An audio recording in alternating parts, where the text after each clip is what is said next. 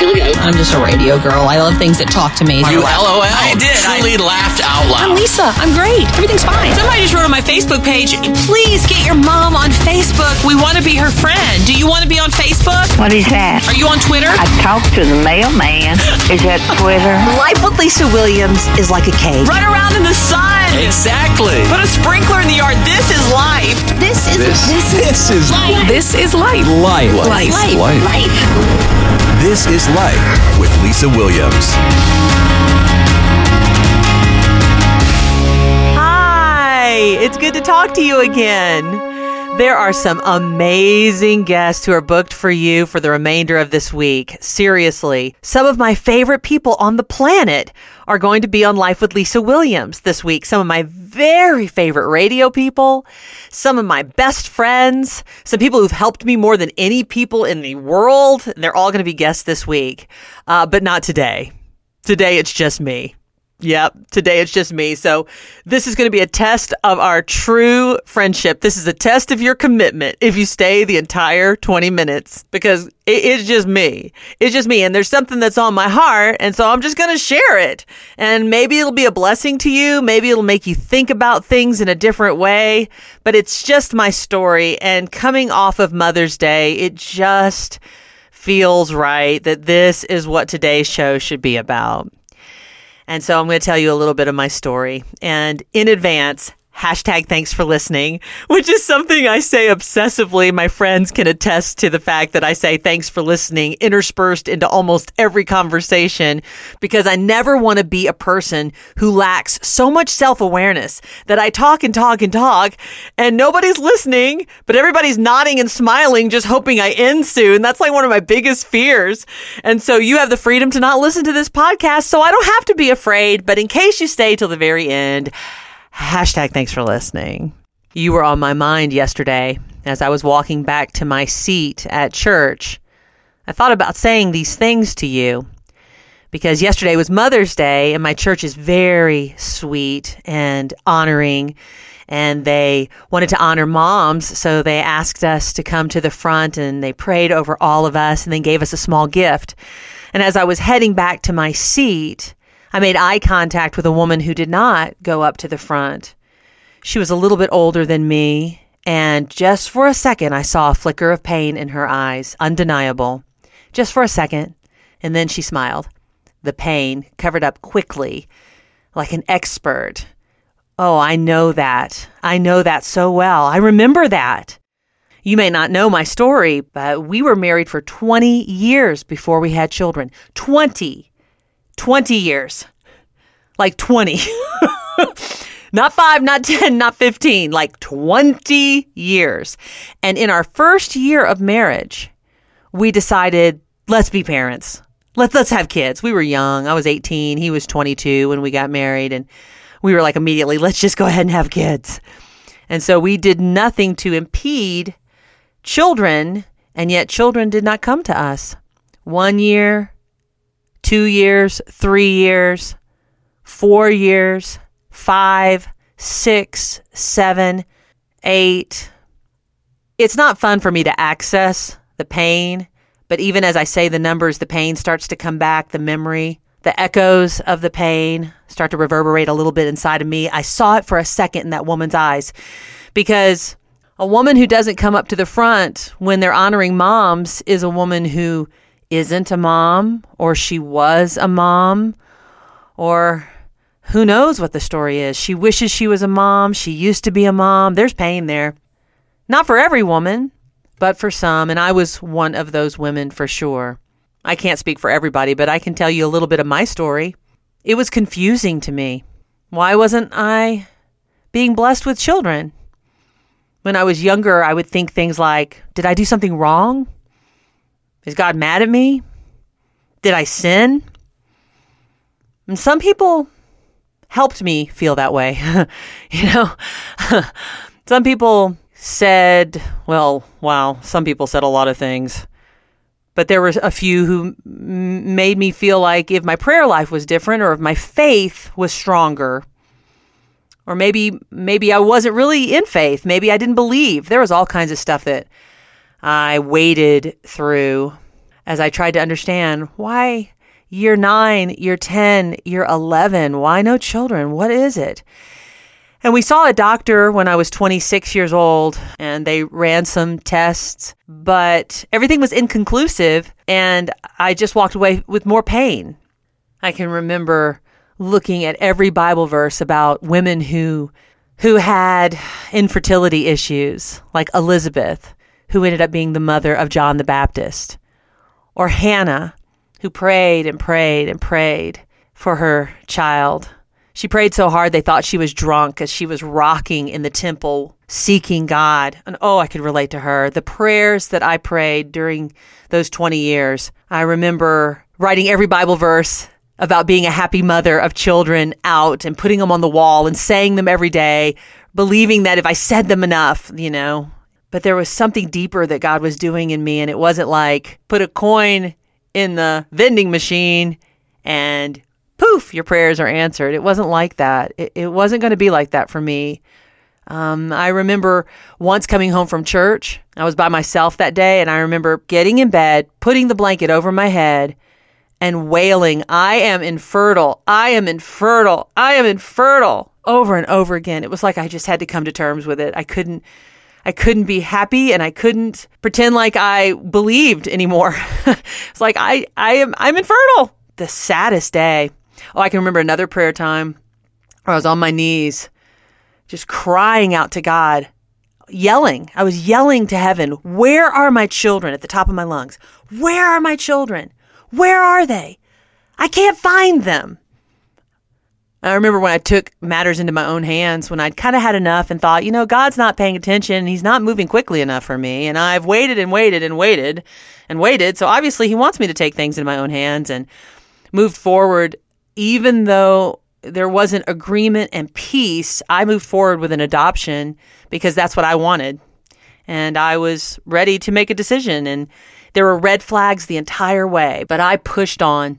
I didn't stop, even though I felt like the Holy Spirit was trying to stop me. I just pushed right through to the point of spending thousands of dollars with lawyers and all kinds of people and having the baby ours for about a day, and then the entire adoption fell through. I can very keenly remember staying with some wonderful people in Ohio I remember laying on their couch in the middle of the night listening to a Mercy Me song and telling God, I'm sorry. I'm sorry I elevated motherhood above you and I will never do it again. If I'm a mom or if I'm not a mom, Jesus, you are everything to me and I will serve you until the day I die. You are my Lord and I will never elevate anything above you again. And then I remember a lot of pain at that adoption falling through because so many people had been so kind to me and given me so many gifts and showers and I was so ready. I remember laying underneath that crib and just crying and crying and crying.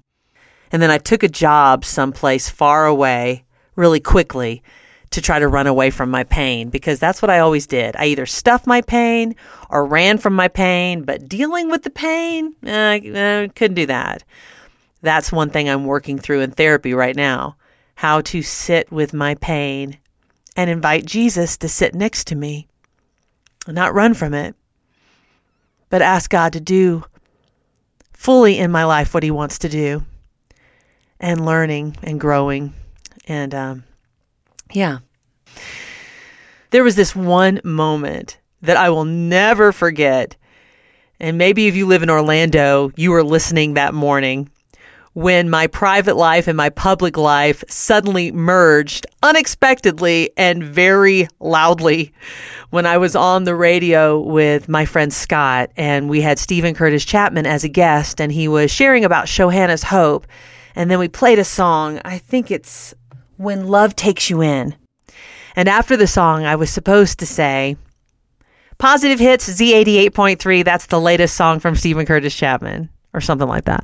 But instead, the mic went on and I just cried and words bubbled up out of my heart that I had not weighed. Like I didn't weigh the words before I said them publicly. It was just like pain gushing out over the microphone about my infertility and not knowing what to do and and it being so confusing and there's so much pain and I wish I I wish I could adopt. I'm not sure if I'm supposed to. And it's also confusing. And I mean, talk about galvanizing me and Central Florida for the people who were listening. And so many people contacted me because I became a real person. You know, public people sometimes just show you what they want to show you. And in that moment, I lost all filters and it was just raw me. It's like a geyser. It's like, oh, it's coming out. I can't stop it. and I'm really thankful for that moment only because I know people started praying for me, which is such a gift. When you pray for someone, that's a gift. Open up the windows of heaven over somebody's head. Pray for them today. God is real and He answers prayer. He is faithful. He is faithful because as time went on, the dream of being a mom never left my heart, ever. And I would say to God, You say the word, I'm on a plane to China. You say the word, I'm in Guatemala. Father, you say the word. Because I think adoption is like the best thing ever. But as I prayed, as we prayed, we never could agree on that. And so I just waited. And so I just waited. and then when I was 36 and 37, I just realized, you know, this dream has never left my heart. I prayed very hard about visiting doctors and fertility specialists and felt God's peace.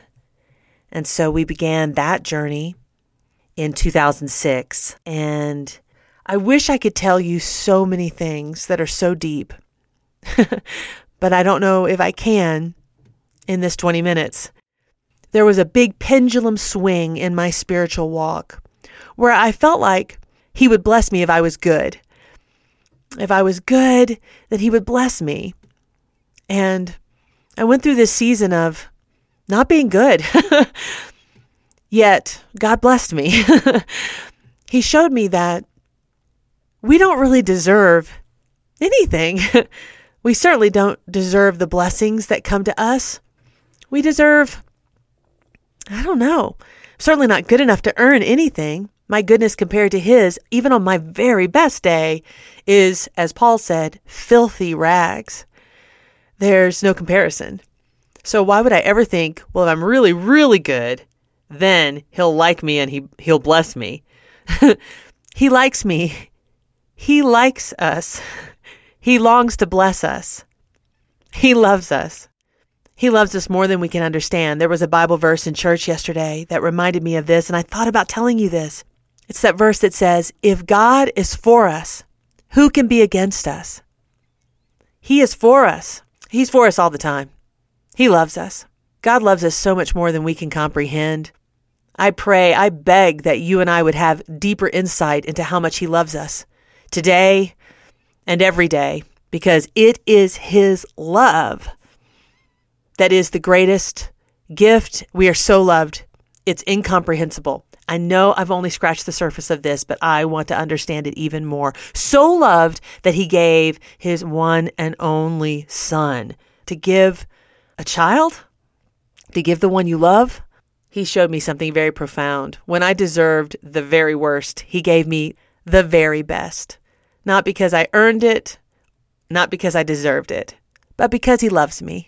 He loves you. And those things that are in your heart and the things that you've been praying for, don't lose heart. Continue to believe, continue to pray, continue to seek His face. Be honest. Pour out your heart to Him in prayer. He hears you. You can trust Him. You can trust Him. He loves you more than you love you. His plans for you are good and not not for evil, but he wants to prosper you and give you hope. Not the prosperity the way that man looks at it, but a soul prosperity where you richly know him and can have love flow out of you in such a way that people can only say, that has to be God. You know, that's what he has for you. In 2007, we had a son, and his name is John David. We call him JD. And in 2008, we had another one. Jesse, the icing on the Jesus cake. That's what I used to always say about him because there were so many amazing things going on in our life. Um, and then we found out we were going to have another one. So at 38, and then again at 39, the plan for my life and motherhood became real. There's a verse in the Psalms that says, Bless the Lord, O my soul, and all that is within me, bless his holy name. Bless the Lord, O my soul, and forget not all his benefits, who forgives all of your sins, who heals all of your diseases, who redeems your life from the pit, and crowns you with loving kindness and tender mercies. And every time I read that verse or those words, loving kindness and tender mercies, I think of JD and Jesse. JD is loving kindness, and Jesse is tender mercies. They live in my house. Loving kindness and tender mercies live in my house. When you see a picture of me and my sons, will you please remember that God is faithful, that He hears us when we pray, that His plans for us are good, that He truly does want to bless us, even though sometimes the path doesn't make sense and is painful. Oh, I wish I could just make sure you believed that. I wish I could just download all the things that I've seen and heard and experienced into your brain just so that I know that you know. I want you to know He loves you, He loves us, and we can trust Him. And then just a reminder for me after yesterday seeing the pain flicker in that woman's eyes, it's a good reminder that in our life we will come across people who are infertile or who have suffered greatly losing a child. Uh, let's just be so gracious with our words. When I was infertile, the things that people said to me would hurt so much, but I wore a mask so they wouldn't know. It's a little bit of pride, like, I'm not going to let you know how badly you hurt me, instead of just saying, ouch, could you reconsider your words? I would just wear this mask. But people said things to me like, even the question, do you have children? would hurt because then I had to say no. It's better not to ask someone if they have children because they may have experienced a great loss or they might be infertile. Wait till they bring it up themselves and then talk to them about their children. If someone only has one child, don't say, Do you have any other children? because they may feel pain that they only have one and they wish they had more. And again, there may have been loss. So talk to people about the things that they bring up, but don't ask direct questions like that because believe it or not, it can cause great, great pain. Some people would joke and say, Don't you know how that works? Haven't you figured that out yet? So I would joke right back, like, Oh, yeah, we've been practicing. but I was masking deep, deep pain. Some people, several people, over those 20 years joked and said, You want some of my kids? You can have a few of mine. And I would be hurt by that because you're joking about something that's so remarkably precious. I guess you're trying to make me feel better. It's not working. I don't want to make you paranoid. You feel like you can't talk to anybody about anything. But when it comes to something that's close to a person's heart, then let the love of God flow out of you with compassion and sensitive words. And just taking the time to think before you talk. Okay, I'm getting off of that soapbox now. And I just wanted to wrap up by saying that many times I've been asked to talk to women who are infertile and they're hurting. And it always comes down to the same thing for me every time. There's not some cookie cutter answer. I can tell my story and different things that I did. I can commiserate, I can pray, but when it all boils down to the bottom line, it's about surrender. Surrendering my life to God's plan. I mean, what if I had never had children? Would I still love him and serve him and think that he's good? If you never get married, can you surrender that to God and know that he's got a plan for your life that's even better than that? if your children struggle with with many things are you able to surrender that? I mean i feel like it's not now how can i get the thing that i want? You got the thing that you wanted so how can i get the thing that i want? It's not that. For me it comes back to every single time christ who said nevertheless not my will but thine be done and trusting that whatever that is will be glorious. So that's my bottom line. So I'm so stirred up now thinking about all of that, I'm going to go to lifewithlisawilliams.com right now and I'm going to start putting up different Bible verses that God used in my life over those years of infertility just to remind myself, to encourage me, and to encourage you. And if you have a story or some verses that you want to share with the rest of us, that's where you can do it. Lifewithlisawilliams.com. My 20 minutes is up. Hashtag thanks for listening.